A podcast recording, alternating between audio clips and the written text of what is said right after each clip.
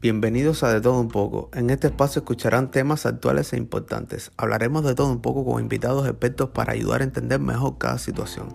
No olviden que pueden escucharnos todos los jueves por nuestras plataformas. Comenzamos.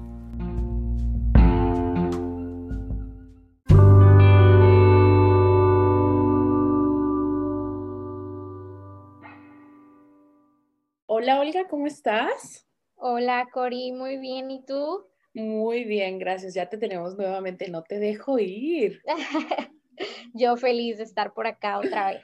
Oye, por cierto, feliz 14 de febrero. Espero que lo hayas pasado muy bien. Muchas gracias, igualmente, y felicidades para todos los que nos están escuchando. Gracias, gracias. Bueno, como se pueden dar cuenta, Olga está de nuevo como nuestra invitada. No la dejo ir. No sé, ya la voy a hacer parte del podcast, yo creo. y hoy vamos a hablar de un tema muy interesante, la ruptura. Hemos traído como una secuencia desde cómo aprendemos a amar, el amor en pareja y ahora vamos con la ruptura. Espero que, no se me pongan tristes aquellos que, no sé, a lo mejor terminaron en este 14 de febrero, días antes, y les tocó pasar el, 14 de febrero sin pareja, pero eso no, está mal. Lo, lo, pasan con ustedes y, y es darse amor propio. Pero para aquellos que tienen alguna pregunta o alguna duda, vamos a estarlas resolviendo con el capítulo de hoy.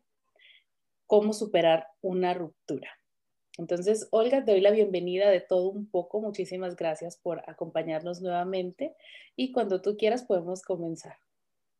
Claro que sí, Cori. Fíjate que hay muchas dudas respecto a este tema, muchos prejuicios, muchos mitos también, ¿no? Eh, a veces la gente no se anima a, preguntar. Lo vimos, hicimos la dinámica, Corina y yo, de, preguntarles en nuestras páginas, ¿no? Eh, ¿Tienen alguna duda? Pero sabemos que siempre, y lo veníamos hablando, se busca respuesta en todo, los métodos habidos y por haber. Y ahorita lo vamos a ver, ¿no? Eh, primero, pues como ya escuchamos en el, en el episodio anterior del amor en pareja, pues obviamente la pareja la conforman dos personas que vienen con bagajes distintos, con sus inseguridades, con miedos, con dudas, con exigencias, con prioridades. Entonces, ¿qué pasa? Es por esto que un conflicto es inevitable, pero ya veíamos que los conflictos se podían eh, solucionar, que siempre existen opciones, que es importante hacer un contrato, que es importante tener acuerdos, que es importante ir a terapia cuando sentimos que ya no podemos solucionar el conflicto. Pero a veces, aún a pesar de todo eso, de agotar los recursos, viene la ruptura, viene la separación, ¿no? Eh, la ruptura siempre va a ser un duelo. ¿Qué es un duelo? Un duelo es una respuesta eh, emocional ante una pérdida, que es sana, porque nos va a permitir adaptarnos a la nueva realidad. ¿Cuál realidad? Pues la de que el otro ya no está en mi vida. Pero es un proceso. Se dice que em, para superar una pérdida hay que elaborar un duelo. ¿Qué significa elaborar? Elaborar que viene de la, de la palabra labor, que es tarea, y duelo de dolor. Entonces es trabajar en nuestro dolor. Siempre que tengamos una pérdida de cualquier índole, vamos a tener que elaborar un duelo.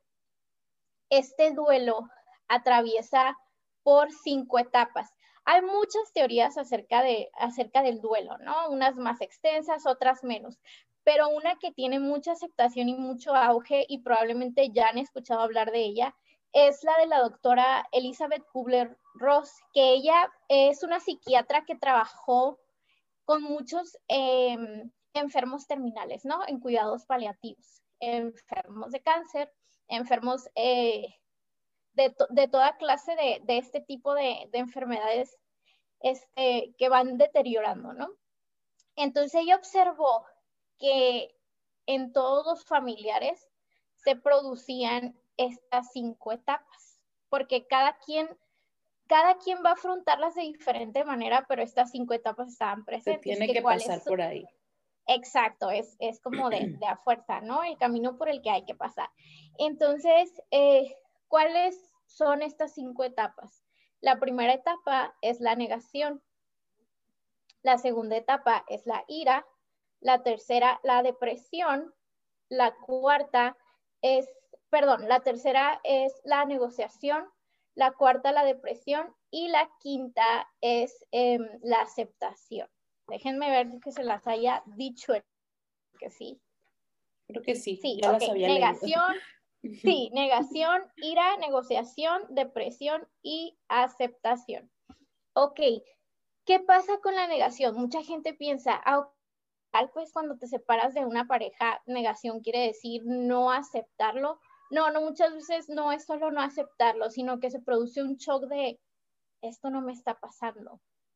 ¿No? Voy a arreglarlo, no. Ajá, no es así. Exacto, como, como una esperanza, como no es algo definitivo. Seguro ya mañana me llama, seguro ya mañana vuelve, seguro es una pelea más, ¿no? Es, es esta parte en la que no queremos abrir los ojos a la realidad y Vámonos de vacaciones y lo vamos a arreglar. Sí, exacto, como hacer todo lo posible para no aceptar que esto está sucediendo, ¿no? Que esta pérdida está sucediendo en mi vida. ¿Por qué es tan difícil eh, enfrentar una ruptura? Pues ya lo veíamos, porque siempre en cada relación que tenemos se va a generar un vínculo. Y contrario a lo que mucha gente piensa, el vínculo no se termina, simplemente cambia. O sea, que ya no seas mi pareja, que ya no seas mi esposo, no significa que no haya existido una relación contigo y que en esa relación se haya ido parte de mí y que en esa relación tú también me hayas dado parte de ti, ¿no? Y entonces todas mis pérdidas van a ser importantes porque constituyen quién soy yo. Y ahorita, ahorita vamos a ver cómo, ¿no? Entonces, por eso es tan difícil dejar ir, porque también tenemos que dejar ir expectativas, tenemos que dejar ir planes que teníamos con esta persona. Exacto, tenemos que dejar ir rutinas, ¿no? Tú lo decías la vez pasada, sabes que yo me levanto y, y veo a mi esposo al lado de mi cama y agradezco a Dios que está ahí. O sea, ¿qué pasa si un día ya no está más? Eso sería difícil de afrontar, ¿no? Que el otro ya no está. Por ejemplo, disculpa que te interrumpa. No, no, no. Em, yo he escuchado gente que piensa que el duelo solamente se lleva o se lleva a cabo cuando se pierda la persona porque falleció. O sea, hay mucha gente que no, no quiere pasar por este duelo de cuando perdió una pareja porque se terminó la relación, porque ya no se entienden. Entonces, es importante que la gente sepa que se tiene que pasar por un duelo de cualquier tipo, porque perdiste a alguien, porque falleció, porque ya no están juntos, incluso porque a lo mejor perdiste el trabajo de tus sueños. Así es. todas esas cosas. Ahora, mi pregunta es, ¿estas etapas de los, del duelo se lleva igual siempre o te puede saltar una que a lo mejor primero tengas depresión y luego venga el enojo y luego venga la aceptación y luego retrocedas otra vez o siempre se van así? Muy buena pregunta, no es lineal. Las vamos a decir ahorita tal cual, solo como por efectos de citarlas, pero no crean que tiene que pasar así linealmente. Regularmente se observa ese orden, pero no quiere decir que si yo, por ejemplo, estoy en la etapa de la tristeza, no puedo regresar a sentir la ira, ¿no? Entonces, yo una vez leí algo que me gustó que decía que el duelo es como estar surfeando, eh, estar surfeando en el mar y que de repente viene una ola y viene otra y ya cuando pensamos que ya no va a venir ninguna, a lo mejor viene otra. No, no es algo lineal, sino es algo que siempre se está elaborando. Lo que sí es que regularmente cuando ya se llega a la aceptación, se sabe que se elaboró un duelo y ahorita vamos a ver cómo vamos a poder saber si ya llegamos a la aceptación, ¿no? Entonces, no es lineal. Como tú dices, es importante que aprendan, aprendamos a elaborar el duelo, no solamente porque falleció una persona, cualquier pérdida, em, ya sea por separación, por pérdida de trabajo, este, pérdida, por ejemplo, de, o cambios, cuando existen cambios, porque mi vida ya no es lo que era, incluso cambios para mejorar, Cori. Por ejemplo, si tú te cambias de casa, eso puede ser un duelo y a lo mejor es una casa más grande, pues sí, pero todos los recuerdos que yo tenía y la costumbre de, estar ahí, exacto. Entonces, el duelo va a depender, pues, de muchísimas, la intensidad va a depender de muchísimas cosas, ¿no? Pero no hay pérdidas ni grandes ni pequeñas, sí, simplemente hay pérdidas. Olga, Entonces, y por ejemplo, cuando una persona termina una relación, no sé, de un año, dos años o el tiempo que haya sido, eh, se pasa por este duelo. ¿Es recomendable buscar algún psicólogo o el duelo va a ser de manera natural y después vas a, decir, ok, ya volvió a salir el sol otra vez? El duelo es una respuesta natural y saludable ante una pérdida, pero cuando tú sientas que estás estancado en alguna de las etapas o en algún sentimiento, o que no puedes, por ejemplo, superar el enojo, que sientes culpa, que no puedes volver a tus actividades habituales, sí es importante que vayas a terapia que busques ayuda profesional. ¿Y aproximadamente cuánto tiempo tiene que durar un duelo de una ruptura en este es toda una controversia, Cori, porque anteriormente se decía que de seis meses a un año, luego dijeron que de seis meses a dos años era lo saludable. Ahorita hay autores como yo ya les mencionaba, Jorge Bucay, que a mí me encanta, que es un psicoterapeuta argentino, y les quiero recomendar un libro que se llama El Camino de las Lágrimas. Pero ojo, para leer este libro es necesario que, que o es preferente que lean toda la colección. Es una colección de aproximadamente, si no me equivoco, eh, cuatro o cinco libros que se llama Hoja de Rutas, ¿no? Entonces primero viene el camino de la autodependencia, el camino del encuentro, el camino de las lágrimas, y así se va, y el camino de las tablas sobre las pérdidas. Entonces, él en este libro, sí está, está hermoso, él en este libro nos dice que se sabe que mínimo regularmente es un año, porque seis meses es muy poco. ¿Sabes por qué? Porque se da algo que se llama la parte de las primeras veces. O sea, por ejemplo, ¿qué es esto? Yo me separo de mi pareja, no me separo ahorita en febrero. Entonces, si en marzo era su cumpleaños, va a ser el primer cumpleaños que yo no pasé con él. Si en mm. junio era el mío, va a ser el primer cumpleaños que el primer cumpleaños mío que yo no pasé con él. Si tenemos hijos y así sucesivamente, la primera Navidad sin él, el primer 14 de febrero. El primer aniversario sin él. Ajá, entonces puede ser que a los seis meses tú ya te sientas bien, pero el recordar este tipo de fechas obviamente va a hacer que haya un poco de melancolía o tristeza que es totalmente normal, ¿no? Y entonces es reajustar esta parte que a lo mejor tú ya estás en la aceptación, pero es pasar por este sentimiento de tristeza. Y él decía... perdón, digo, igual esto que mencionas de las primeras veces, muchas veces, no sé, yo nunca lo he aplicado y espero nunca aplicarlo, pero luego dicen, un, un clavo saca otro clavo. Entonces, buscan una pareja y a lo mejor después esta relación no funciona porque no has pasado todavía el primer cumpleaños sin él, no has pasado las primeras navidades, la, fecha de los cumpleaños de tus hijos, la primera vez cuando se conocieron, todas estas cosas. Entonces empieza a lo mejor una comparación y eso hace que esa relación no funcione porque todavía no has superado a la otra persona. Exacto, que es algo muy común. Fíjate, estamos en una sociedad en donde nos han educado para decir que el dolor y la tristeza son desagradables y queremos hacer todo lo posible por evitarlas, pero son saludables y es algo, es parte de ser humano. Es imposible no vivir pérdidas, es parte de, de, ser personas, ¿no? Es algo inherente a nuestra naturaleza. Entonces, el hecho de que yo había escuchado esta frase y luego escuché una que me gustó aún más, que decía, un clavo no saca otro clavo, sino que hace el hueco más grande y a lo mejor ya no solo voy a tener el duelo por mi expareja, sino el duelo de en esta relación también, ¿no? O me voy a traer el duelo que estaba viviendo allá y que no supe elaborar solo acá y va a perjudicar mi nueva relación porque no estoy listo para tenerla. Es como si, ay, escondo el duelo debajo de un tapete, pero pues ahí sigue, ¿no? Ahí sigue, eh, no sé, si fuera polvo, o sea, se levanta el tapete y sale el polvo.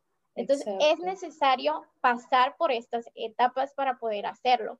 Eh, me decías que, que cuánto tiempo más o menos, cuando no se puede superar, cuando no se aprende a elaborar, se puede convertir en un duelo patológico. Pero más que la duración en sí misma es por síntomas, por ejemplo, el hecho de que la persona no pueda volver a hacer su vida normalmente. El hecho de que se estanque, por ejemplo, en la negación o se estanque en la ira y vemos personas en la etapa de la ira en donde culpo al otro, en donde la relación no funcionó por tu culpa, yo intenté hacer todo y tú no quisiste y entonces me la vivo enojada contigo y si tengo hijos, a lo mejor pongo a nuestros hijos este, en tu contra y me estanco ahí. Ese es un duelo patológico porque no he aceptado que mi vida ya es así, que tengo que aprender a soltar. Es uno de los problemas más grandes, aprender a soltar. Por ejemplo, yo, yo quiero que en su casa hagan este ejercicio. Puede ser con un objeto o puede ser solo con la mano, ¿no? Si tú aprietas tu puño súper fuerte, ¿no? Así, y no dejas, ¿qué pasa al cabo de unos minutos? Se te duerme la mano. Así es, se te duele, se te duerme, te duele, te encajas las uñas. Esto es porque no sabemos soltar, estamos agarrados. Eso pasa cuando nos agarramos del otro y no queremos soltarlo, ¿no? Que a veces permanecemos en relaciones porque preferimos no pasar por este duelo, porque ¿cómo voy a vivir sin esta persona? Ya veíamos desde la parte dependiente o las relaciones dependientes, es mucho más difícil elaborar un duelo porque en verdad todo su mundo era esa persona, no era como eh, la otra persona y yo y compartíamos actividades y nuestra rutina. Era como, te hice todo mi mundo y entonces ahora que tengo, pues tengo que descubrirme a mí, pero no quiero. Ese dolor es tan grande que no quiero pasar. O qué pasa, Ajá, sí, adelante. Por ejemplo, siempre te estoy interrumpiendo. No, no, no, adelante. y por ejemplo, tú que eres psicóloga y que me imagino que te han llegado personas con este tipo de problemas, ¿no? Algún duelo patológico. Tal vez es porque es más difícil soltar, o sea, aceptar la ruptura de una persona y pasar por este duelo que a lo mejor cuando la persona ya falleció porque tú sabes que ya no está. Entonces, de alguna forma, si la, persona con la que se terminó la relación, una de las dos quería terminar la relación, que ya con eso es suficiente, con que una de las dos quiera terminarla, eh, se puede dar el divorcio y, y, el otro empieza su vida, a lo mejor para la persona que no quería terminarla, pues es difícil aceptar que la otra persona ya empezó a hacer su vida, que está yendo al gym, que está saliendo, que tiene nuevas amistades o incluso que tiene a lo mejor una nueva pareja o que se terminó la relación por esa nueva pareja. Entonces yo creo que también ahí viene como un conflicto, ¿no? O sea, el duelo de que a lo mejor esta persona falleció o el duelo de que no falleció, pero empezó a hacer su vida normal y tú te quedaste estancada o estancado. Sí, exacto. Viene desde una parte dependiente y egoísta. Fíjense, a veces lo que nos hace sufrir no es tanto el hecho mismo, sino cómo interpretamos nuestros hechos. Entonces, si yo volteo y digo, ¿cómo es posible? Porque en, la etapa de la ira pasa mucho esto. ¿Cómo es posible que mientras yo me estoy desgarrando de, de dolor, yo estoy triste, yo no sé cómo seguir mi vida, tú estés como si nada, tal vez ya con otra pareja o tal vez sigas saliendo con amigos y yo te veo bien, ¿por qué no? Y me enojo y me enojo contra ti porque estás haciendo algo para superarlo o estás haciendo algo distinto y yo no puedo. Y también me enojo contra mí porque me siento incapaz, porque digo, ¿cómo no voy a poder? Y ojo, es un error súper grande em, y es algo que muchos pasamos, el no vernos desde una mirada compasiva, pero por eso es importante aprender a amarnos. El duelo nos va a permitir descubrirnos, nos va a permitir redefinirnos para poder ser compasivos con nosotros. Es normal que sientas odio, es válido, si tú, aunque digas qué palabra tan fuerte, es válido. Todas tus emociones son válidas. Enojo, coraje, tristeza, frustración, impotencia, todos son válidos. Siempre valídalas para que puedas sentirte más tranquila. No te juzgues, porque la manera en cómo interpretas esto e interpretas también tus, tus pensamientos es lo que te lleva a sufrir más. No tanto lo que está pasando, sino cómo yo estoy interpretando esto. A veces me aferro más a mis pensamientos, a tener la razón. Y no siempre la razón nos va a generar un bienestar o un como, ah, ok, por ejemplo, hay mucha gente que se obsesiona con, es que quiero saber por qué terminamos, o sea, hay un tercero, o qué pasó, o cuéntame los detalles. ¿Qué hice no siempre, siempre pensamos, exacto, que hice mal, siempre pensamos que tener una razón nos va a ayudar a superar. Y no siempre es así. Las emociones están ahí, tenemos que expresarlas, tenemos que dejarlas salir, tenemos que atravesar, como decía Jorge Bucayo, como dice, por ese camino de lágrimas, por eso se llama así el libro, porque es algo que duele. El dolor, ahorita que dices, ¿no? El dolor, si tú buscas en internet la palabra duelo, te va a aparecer una serie de significados, ¿no? El primero, dolor. El segundo que me encantó totalmente es una batalla. Y tú dices, ¿una batalla entre qué? Entre, lo que es y lo que yo quiero que sea. Entonces, ese proceso de aceptación es dejar la batalla, dejar ir la batalla, entender que lo que yo quiero ya no es y aceptar lo nuevo para poder abrirme y recibirlo, ¿no? Entonces está muy padre, pero ese duelo o esa batalla siempre va a existir el dolor y la tristeza. Y está bien y es natural. Y yo no te digo, ay, sí, atraviésalo con una sonrisa o una bandera de, sí, me encanta llorar. Ya estamos aceptando nuevamente a Olga. Y entrando de nuevo, Olga. Listo, ¿me escuchas? Sí, ya. Se fue el internet, estos son los problemas técnicos que existen a veces. bueno, nos estabas diciendo que son válidos, los sentimientos son válidos. Son válidos y hay que aprender a expresarlos. Es la única manera en que vamos a elaborar nuestro duelo y a responder sanamente ante una pérdida, ¿no? Entonces ya habíamos hablado, la negación, la ira, que en la ira puede existir eh, sentimiento de culpabilidad contra mí o contra el otro, ¿no? Como el otro hizo todo mal o no hiciste esto. Em, es importante dejar ir, dejarnos sentir este coraje, eh, pero también no alimentarlo, ¿no? No alimentarlo con pensamientos como el otro fue el que tuvo la culpa, porque ya lo veíamos que cuando el otro tiene la culpa, entonces yo me convierto en víctima. Y cuando soy víctima, no me responsabilizo de nada. Y yo sé que para muchas personas me van a decir como, ¿por qué dices eso? O va a sonar fuerte, pero en una ruptura siempre es de dos. Así tú, ah, entonces los dos tenemos responsabilidad, ¿no? Yo sé que a lo mejor tú fuiste él o la que buscaste soluciones, buscaste agotar todos los recursos y no pudiste. Ok, y el otro se tiene que responsabilizar de lo suyo, pero si no se responsabiliza o sea, déjalo, pues ya es su duelo y ya es su decisión. Tú hazte cargo de lo tuyo, de lo que hiciste y de lo que no, porque eres humano. Y hay que aprender a perdonar eso, ¿no? Y después de la ira, Cori, a veces viene esta parte de la negociación o incluso antes o incluso parece un poco a la negación. ¿Qué es la negociación? Es, es como decir, Mm, no, o sea, pues otras parejas se separaron y luego volvieron, ¿no? Mi compadre y mi comadre pasaron por un tiempo y luego volvieron.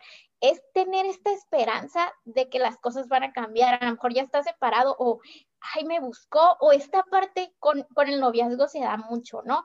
Em, de que, pues es que me mandó un mensaje, es que lo extraño, entonces eso significa que es el amor de mi vida. Y ya habíamos visto que no existen las personas correctas, ¿no? Eso significa que debemos estar juntos y buscamos señales y buscamos cosas. No, extrañar a alguien es parte de la melancolía, es parte de un proceso natural que se da porque pues ya no está y me gustaría que esté conmigo. No significa que tenga que estar junto a él. Pero para poder pasar esta etapa, sin que sea un bache, es importante que yo en mi ruptura la haya hecho desde una decisión racional y no por un impulso del momento. Es mm. decir, que yo ya haya revisado, ok, a ver, ya agotamos todos los recursos, a lo mejor sí fuimos a terapia o a lo mejor no quieres ir, yo te he pedido tantas veces esto y entonces analizo, ¿no? ¿Cuáles son las ventajas de estar contigo y las desventajas? Y contrario, ¿no? ¿Qué pasaría si yo estoy soltera o soltero? Entonces yo digo, no, para mi bienestar es mejor dejar esta relación. Y por ejemplo, Entonces, ajá. ¿Un duelo de una mujer y el duelo de un hombre es igual o hay alguna diferencia? Solo es diferente en caso, o sea, todas las etapas son las, se observan em, en, en, todas las personas, ¿no? Pero la manera en cómo se responde es lo diferente. Y, en mujer y hombre puede ser distinto solo por la manera en cómo nos educaron. Ya sabes los estereotipos de género, ¿no? De que si al hombre no se le permitía sentir, o si es un hombre que sí expresa, pero no es por el hecho de ser hombre o mujer, simplemente por estos estereotipos o estos prejuicios. Digo, porque muchas veces en las mujeres, eh, ok, terminé una relación, bueno, me voy a hacer un cambio de look, me voy a pintar el pelo, y dice el otro, no, ya se pintó el pelo, ya se cortó el pelo, ya se hizo un cambio de look, ya la perdiste, ya. O sea, mientras no se haga nada en el pelo, hay una esperanza, pero ya se hizo algo en el pelo y, y ya, la perdiste, ¿no? Entonces, por eso te pregunto, porque creo que está como este mito de respecto a las mujeres. Entonces me pregunto, ¿hay algún mito respecto a los hombres? ¿O hay alguna diferencia?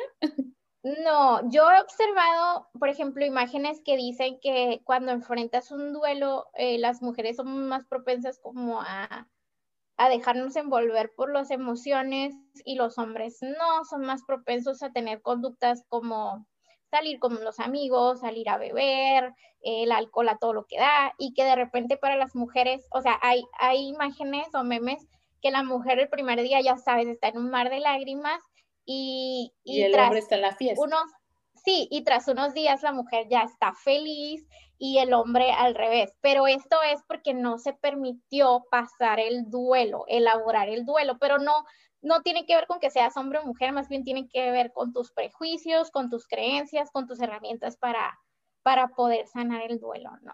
Ok.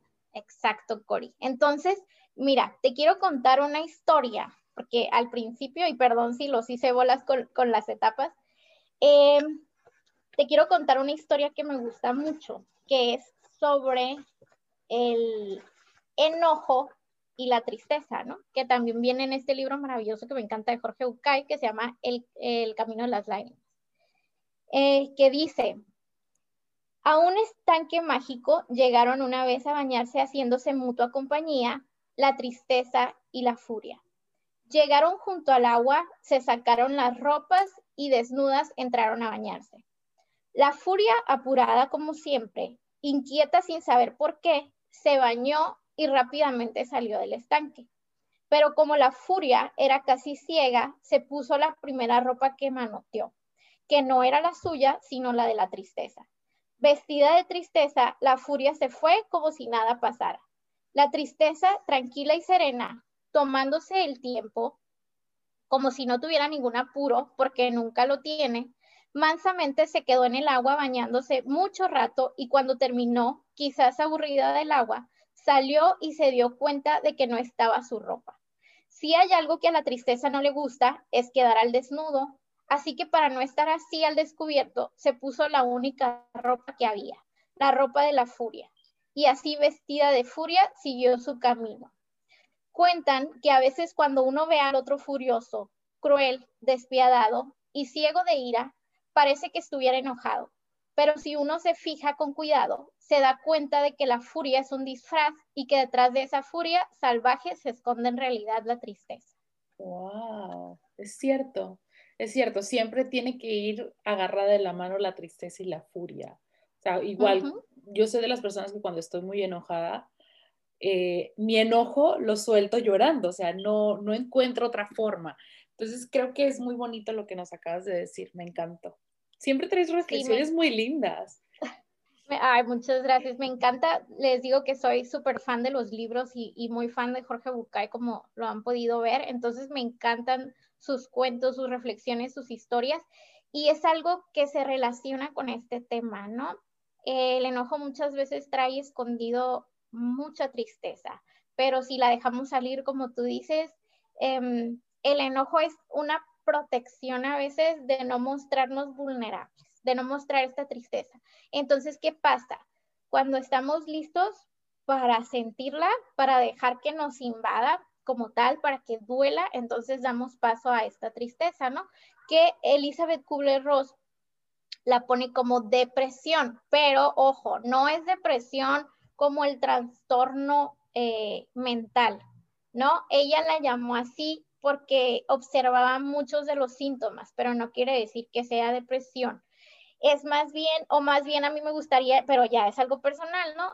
Es la etapa de la tristeza, en la que muchas veces no tengo ganas de hacer nada, en la que puedo estar llorando, en la que mi ánimo está bajo, en la que a lo mejor sí me aíslo eh, de las otras personas y pues tengo... Sí, exacto. Ajá, que no, no quiero comer, no como igual. A lo mejor este, no me quiero arreglar, no quiero salir, quiero estar acostada todo el día, pero para que sea depresión tiene que cumplir con otros criterios, tiene que cumplir con un cierto tiempo de estos síntomas. Entonces, no es la depresión como tal de, ay, ok, porque estás deprimido, atraviesas por este trastorno mental. No, ojo, no. Se puede, porque era una de las preguntas que recuerdo que, que me hacías, ¿no? Puede que una persona eh, padezca de depresión durante un Sí, hay muchos factores en este trastorno mental y uno de ellos que son factores sociales tienen que ver con que haya vivido algún duelo o alguna pérdida. Por ejemplo, yo ahorita que mencionaste preguntas, yo tengo preguntas para ti que no quiero que se me vayan a olvidar y las voy a buscar justamente en este momento. Eh, una de las que recuerdo que te había enviado era si era recomendable eh, seguir con la rutina de los amigos y, y los familiares. O es recomendable que cada quien tenga como un espacio y ya no se frecuenten esos amigos en común o que no se frecuenten a las familias, porque a lo mejor yo me llevaba súper bien con mi cuñada o con mi suegra y ahora que se dio esta ruptura, esta separación, pues el estar en contacto con ellos puede hacer que no supere yo esa pérdida o que no quiera ver la realidad, porque digo, ok, a lo mejor ya no estamos juntos, pero a lo mejor mi suegra me puede ayudar o a lo mejor mi cuñada me puede ayudar y le puede decir, oye, ¿cómo vas a dejarla ir o cómo vas a dejarlo ir? ¿Me entiendes? ¿Es recomendable hacer una separación o no? ¿O no afecta? Es que ahorita depende de, por ejemplo, eh, cómo haya estado la relación, em, si hubo hijos, eh, porque si hubo hijos, como les decía, el vínculo no se rompe, solo cambia, ¿no? Entonces, ya no eres mi esposo, pero eres el papá o la mamá de mis hijos. Entonces, obviamente te tengo que seguir viendo, ¿no? Por todos estos acuerdos, porque, o sea, papás vamos a ser siempre. Entonces, por eso es tan importante elaborar el duelo para no dañar a nuestros hijos, dejarlos que ellos también elaboren su propio duelo y sí va a tener que haber contacto. ¿Cómo va a ser este contacto? Va a depender de las reglas que nosotros podamos. Siempre es súper recomendable sanar para poder hacerlo lo más cordialmente posible, porque a fin de cuentas, como les digo, siempre van a ser padres. Si no hay hijos de por medio, yo sí te recomendaría lo que se llama contacto cero. Es decir, darte el tiempo para no asistir a reuniones donde esté esta persona. A lo mejor tu expareja y tú trabajan juntos. Pero siempre se puede buscar no estar juntos todo el tiempo, porque a lo mejor tú eres un departamento y él el otro y no se tienen que ver, o a lo mejor tienen horarios distintos. Es no buscar este contacto, porque para superar sí es necesario no estar pendiente de la vida del otro y es lo que muchos cometen ese error. O sea, en redes, en demás, no, es que ¿por qué? ¿E hizo? ¿Y sabes por, qué? Ajá, esa es una protección a no ver lo que está pasando con nosotros, a no ver que yo soy responsable de mi vida y de quienes tengo que estar pendientes de mí. Es no quererlo soltar, no lo estoy soltando, porque a lo mejor físicamente ya me separé, pero el estar, a ver, ¿qué hizo? A ver ahora, y que fulanito, y a ver, tenemos amigos en común, oye, y ya anda con alguien, no estás soltando realmente, no te estás permitiendo dejar ir, no te estás permitiendo que te duela como como es con esta parte de, toda la tristeza y demás, sino que sigues aferrada a una idea de él, a querer saber de él. Entonces, el duelo, ¿qué es lo que sigue después del duelo? Pues es encontrarte contigo mismo, eh, otra vez, aunque sea algo doloroso, siempre va a venir esta parte de encontrarte contigo, saber que puedes seguir, saber que esta pérdida forma parte de ti. O sea, elaboré yo mi duelo, quiere decir que yo soy la suma de todas mis pérdidas, sí, y la manera en cómo las trabajaste y en cómo las sanaste. O sea, claro que va a tener un impacto en mi vida que yo me haya separado, que yo haya cortado con alguien. Una pregunta súper frecuente, ¿no, Cori? Eh, ¿Cómo olvido a alguien? ¿Cómo olvido a mi ex? Ok, anuncio aquí, no se olvida, a menos que tú tengas un accidente, que no queremos eso, en donde haya pérdida de memoria, no puedes olvidar. Lo que puedes hacer es superar. Y aprender a vivir con. El duelo es saber que aquí existe una cicatriz una cicatriz emocional, pero que ya no me duele cuando yo la veo, que ya no me duele cuando yo la toco. Ese es el fin. Esa es la parte de, de, llegar a la aceptación. Pero pues para llegar a la aceptación yo tuve que pasar por todos estos pasos, yo tuve que haberme enojado, yo tuve que haber llorado, yo tuve que haberme permitido hacer todo esto. Y yo tuve que haberme preguntado, a ver, ya en la aceptación, ¿no? ¿Para qué me pasó esto? Porque mucha gente dice, ¿por qué a mí? Y yo siempre digo, ¿y por qué no? Si soy humana. O sea, si estoy en una relación, eso significa que esa relación también se puede terminar. Hay cosas que van a depender de mí y hay otras que no dependen de mi control, ¿no? Entonces, y mucha gente en vez de decir, porque a mí dicen que es de mayor aprendizaje decirte, ¿para qué? ¿Qué me está diciendo esta ruptura de mí? ¿Te acuerdas que decíamos que una de las maneras de conocernos a nosotros mismos era a través del otro? Pues igual en una ruptura. ¿Qué, ¿Qué es lo que quiero aprender? ¿Qué conductas hubo de mí que no son saludables y que quiero cambiar? ¿Qué me está enseñando este dolor? que a lo mejor me olvidé de mí, me olvidé de disfrutarme, que no tenía un espacio para mí, que es importante que lo haga, que olvidé de amarme, que necesito aprender a amarme, que necesito saber qué es lo que quiero, valorarme, que necesito a lo mejor que soy una persona, a lo mejor aprendí con el duelo, que soy una persona muy controladora y me cuesta mucho trabajo aprender a soltar, pero no va a ser de una de la noche a la mañana. A lo mejor mis emociones me van a decir, que me es difícil sentirlas porque desde pequeña me dijeron que no debía llorar que y aprendí a reprimirlas. Entonces el duelo es una oportunidad para que yo aprenda a expresarlas. ¿no? y, y por ejemplo, ¿por qué algunas parejas después de terminar sí pueden ser amigos y otras parejas no? Yo creo que tiene que ver desde uno desde la decisión personal y tiene que ver también con la personalidad, como les decía, la parte de herramientas. Por ejemplo, si tú me preguntas a mí, y como me lo preguntaste, ¿no? ¿Qué tan sano es eh, seguir frecuentando los mismos amigos, seguir, seguir frecuentando em, a la familia del, del ex? Y yo siempre te digo, ¿no? Pues si hay hijos de por medio, tal vez sí tengamos que asistir a reuniones eh, a graduaciones y demás, donde estén todos, pero yo creo que si no hay hijos no es necesario. Ese es mi punto de vista. Y te digo, eh, yo, yo soy así, mi personalidad es así. Entonces, ¿de qué depende de que estas personas aprendan a ser amigos en una relación de pareja donde hay hijos? Eh, más que ser amigos es que aprendan a ser papás. O sea, no que seas amigo, porque no creo en esa parte de que te voy a contar todo y demás, pero, pero sí en que exista una relación cordial, porque fuimos tan importantes un día y, a fin de cuentas tú eh, fuiste parte de mi crecimiento y yo del tuyo, y aquí están nuestros hijos que son muestra de, pues de ese amor que un día hubo, ¿no? Entonces tenemos que aprender a, a convivir cordialmente. Hay muchas personas que te van a decir, no, es que qué importa, yo soy amigo de mi ex y demás. Yo no creo en que dejar ese tipo de posibilidades de puertas abiertas, sea lo más sano, la verdad. O no por lo menos en un tiempo considerable.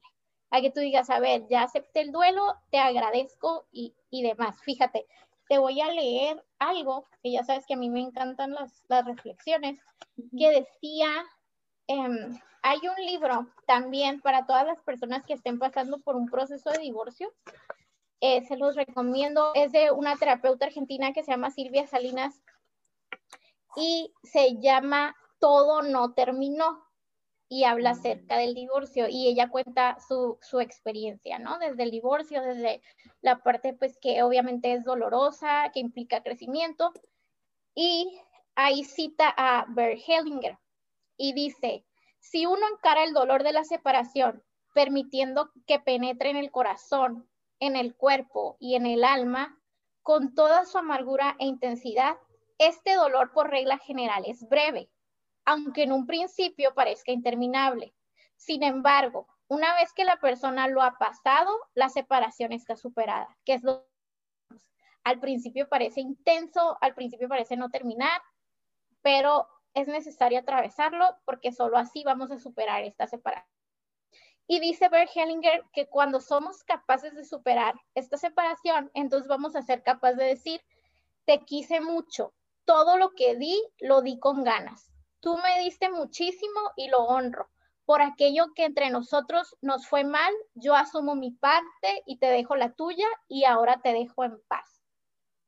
Que me encanta porque, ajá, es, es, es esta parte de aceptación, ¿no? De decir, me responsabilizo de lo mío, tú de lo tuyo, ya lo que dimos ya fue, no me arrepiento de nada y entonces sí te puedo soltar y puedo empezar a vivir con esta nueva realidad en donde ya no estás tú, en donde sin embargo fuiste importante, ¿no? Y Olga, ya para ir cerrando, me acaba de venir una duda. Yo conozco, he conocido parejas que pasan por un proceso de divorcio o a lo mejor no es que vayan a pasar por un divorcio porque no se casaron, pero mantuvieron una vida juntos y viene este momento de la separación. Y hay muchas parejas que a lo mejor todavía uno de los dos no lo acepta y sigue manteniendo relaciones con esta persona aunque ya no vivan juntos.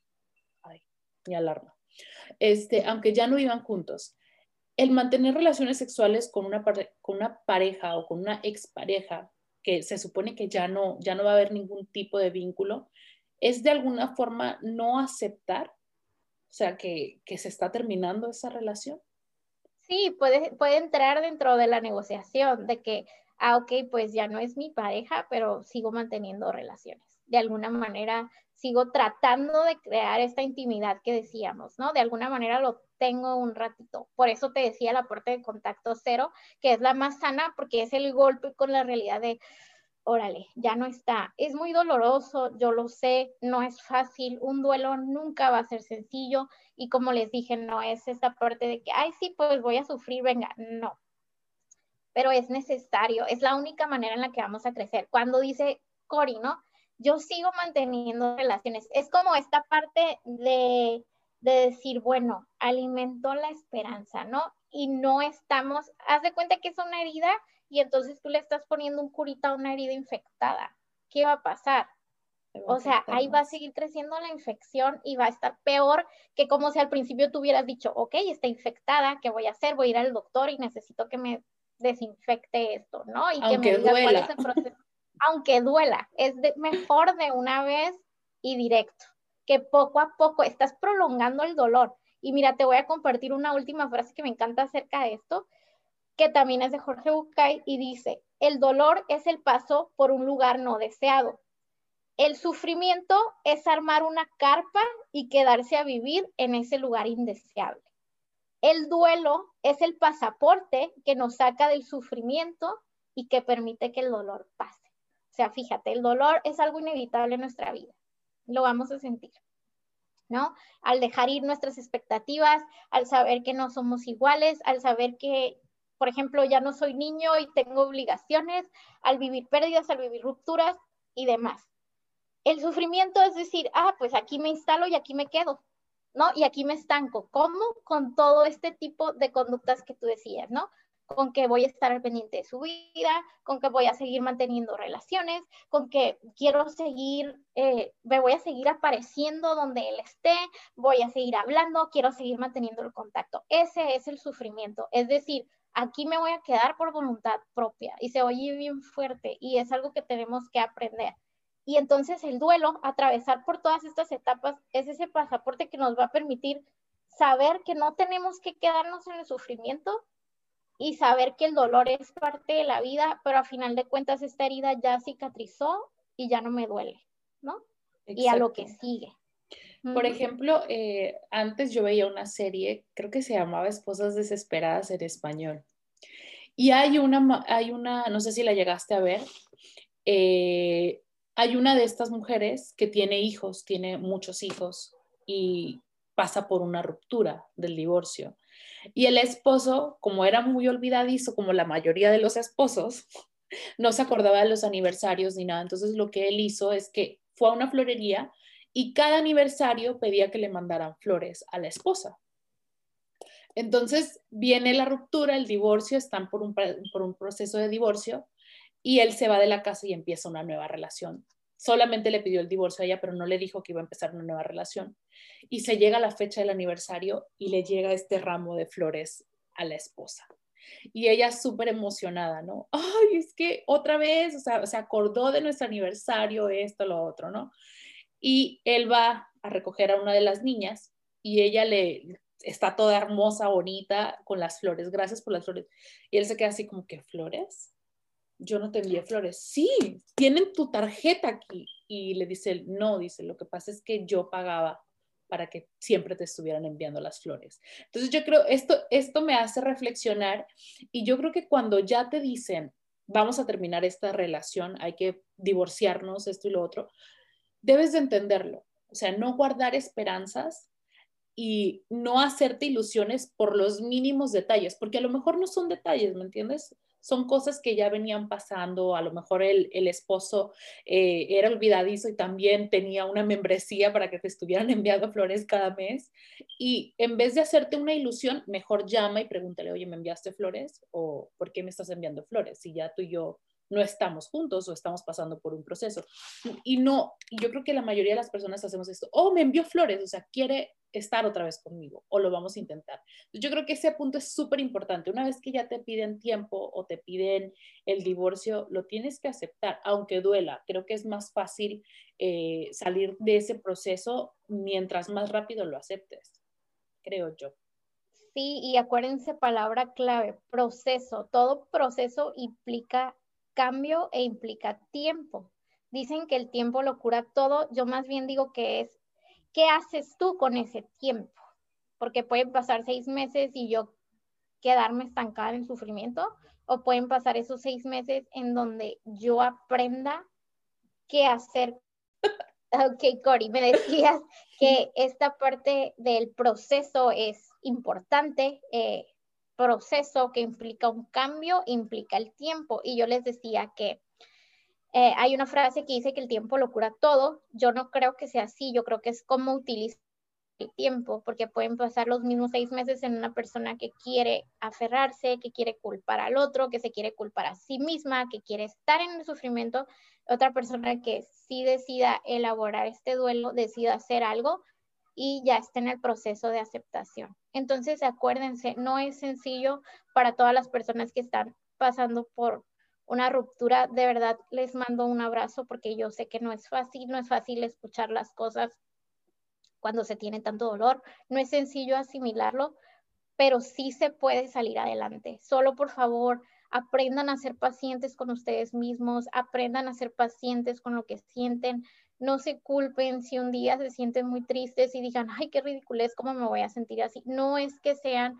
no sean fuertes, ser vulnerable es parte de ser humano. Atrévanse a explorar esta parte. No son débiles, son humanos y sufrieron una ruptura. No es fácil asimilarla, lo pueden hacer, sí lo pueden hacer, pero es un trabajo que implica pasar por este camino de lágrimas, pasar por este camino del dolor, pero como bien dice Jorge Bucay, no hay que quedarnos a vivir en el sufrimiento, ¿no? Y sobre todo mencionaste algo súper importante, o sea, no busquen respuestas porque muchas veces la respuesta no, no va a haber una respuesta. Y si estás esperando encontrar una respuesta, pues te vas a estancar más y va a ser mucho más difícil salir de, de esa zona. Ahora, Olga, hemos hablado del duelo, la ruptura, pero hemos hablado desde el punto de vista de la persona que lo está sufriendo. ¿Qué consejo le darías a una persona, a la persona que quiere terminar la relación para que el proceso de la otra persona sea más fácil? Porque, mm, te digo, nos hemos centrado en la persona que está viviendo el duelo, pero muchas veces el no pasar el duelo tiene que ver mucho también de la parte de la otra persona, que a lo mejor no te deja enviar mensajes o no te deja de buscar, pero ya no quiero estar contigo. ¿Qué le podrías decir? Es que aunque tú seas quien termina la relación, no significa que no estés en duelo. O sea, el duelo siempre va a existir porque es la respuesta natural a una pérdida. La forma de, en que tú lo enfrentas va a ser diferente o el querer estar en negación siempre, que como decías, ¿no? El mandar mensajes y demás.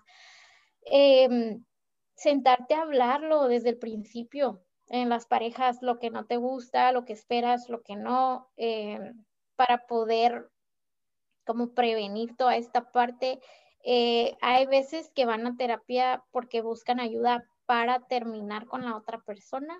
Sí es válido, pero hay que ser siempre súper honestos. Y como les digo, aprendan a hacer la decisión desde el emocional. O sea, las emociones son súper importantes, tenemos que atrevernos a sentirlas, pero no por un impulso, porque ya me enojé contigo y entonces ya, te pido el divorcio o te corto, porque a lo mejor al otro día que la emoción ya no esté a flor de piel, te voy a ir a buscar, ¿no? Y entonces ahí estoy confundiendo y estoy creando, eh, estoy dañando el vínculo que tenemos. Entonces, desde lo racional, siempre saber analizar, a ver, ventajas de estar, ventajas de no estar, en realidad es algo que esta relación nos está ayudando a crecer o me sigue ayudando a crecer y ser súper sincero siempre. Si necesitan ayuda de un terapeuta, buscarlo, aunque sea para esta parte de, de terminar, porque no es fácil terminar.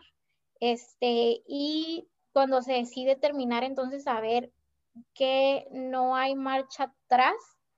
Eh, desde, pues desde mi conciencia, ¿no? Desde no estar alimentando los deseos de la otra persona, desde no estar en el celular em, así mandando mensajes y saber que mi proceso va a ser diferente al de la otra persona, aunque atravesemos por las mismas cinco etapas, va a ser diferente de acuerdo a mi personalidad, a mis expectativas, a lo que yo creo que estuvo bien de mí en la relación o lo que yo no, a lo que si yo me siento culpable, si yo no, si yo eh, cometí algún acto contra la relación o no, va a ser distinto. Entonces, este, esta es la recomendación que yo les puedo dar, que sea una decisión que hayan meditado, que la tomen cuando estén tranquilos, no, al calor de, ajá, no al calor de una discusión, de una emoción.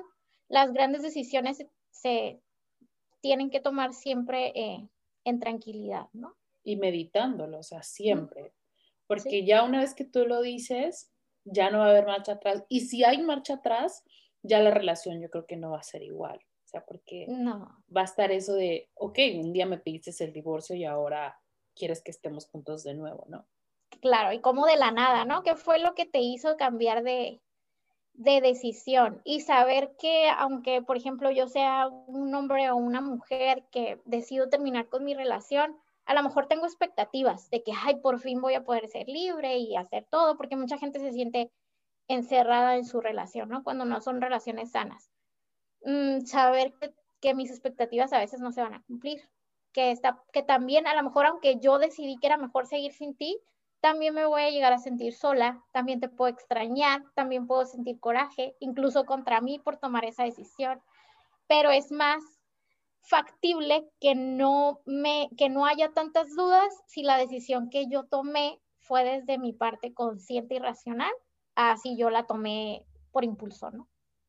Exacto. Bueno, Olga, muchísimas gracias por la la charla que nos has dado, de verdad que me encanta cómo lo hablas. Espero que las personas que lleguen a escuchar este episodio, si están pasando por esta situación, que es una situación muy difícil, eh, puedan encontrar un poquito de, ayuda en, en este episodio y que sobre todo tengan en cuenta que no están solos, o sea, que siempre hay una persona que está dispuesto a ayudarlos. En este caso puede ser un terapeuta, puede ser un psicólogo, eh, pueden ser sus familiares, amigos, pero siempre es mejor acercarse a un profesional. O sea, si ustedes sienten que su, tristeza está yendo más allá o su enojo, su ira o el duelo está siendo más duradero de lo, normal, eh, busquen ayuda, busquen ayuda porque no sabemos cómo puede terminar una, una situación de este índole a lo mejor se puede volver en una depresión y te puede, llegar a, te puede llevar a tomar decisiones incorrectas. Entonces, cualquier duda que tengan, aquí tenemos a Olga. Le pueden escribir a su correo electrónico, la pueden buscar por Facebook, por Instagram. Su Instagram es La Conciencia del Alma. Em, y en Facebook está como Olga Durón. Igual también yo les voy a dejar los, los links de ella para que la puedan seguir. Y cualquier duda que tengan, este, me pueden escribir directamente a de todo un poco o también le pueden escribir directamente a ella. Espero que hayan disfrutado el capítulo y que encuentren muchas respuestas. Muchas gracias, Cori. Fue un honor haber estado. Eh, saludos a todos. Les mando un abrazo y claro que sí, cualquier duda, por favor, eh, escríbanlo. No están solos. Aprendan a expresar sus necesidades.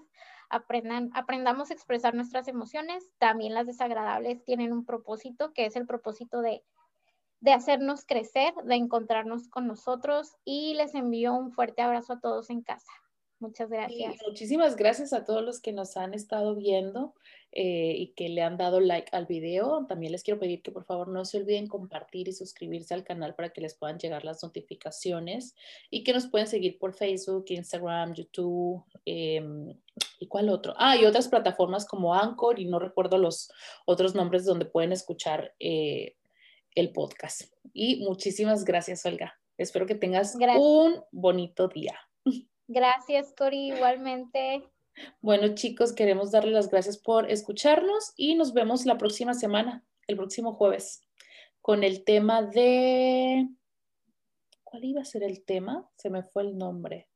Bueno, todavía no tengo el tema directamente como tal, pero va a ser también como un seguimiento de la ruptura, pero ya esto sería cuando uno ya lo superó y vuelve a estar abierto de nuevo a, a tener una relación. Bueno chicos, muchísimas gracias. Nos estamos viendo el próximo jueves. Hasta luego.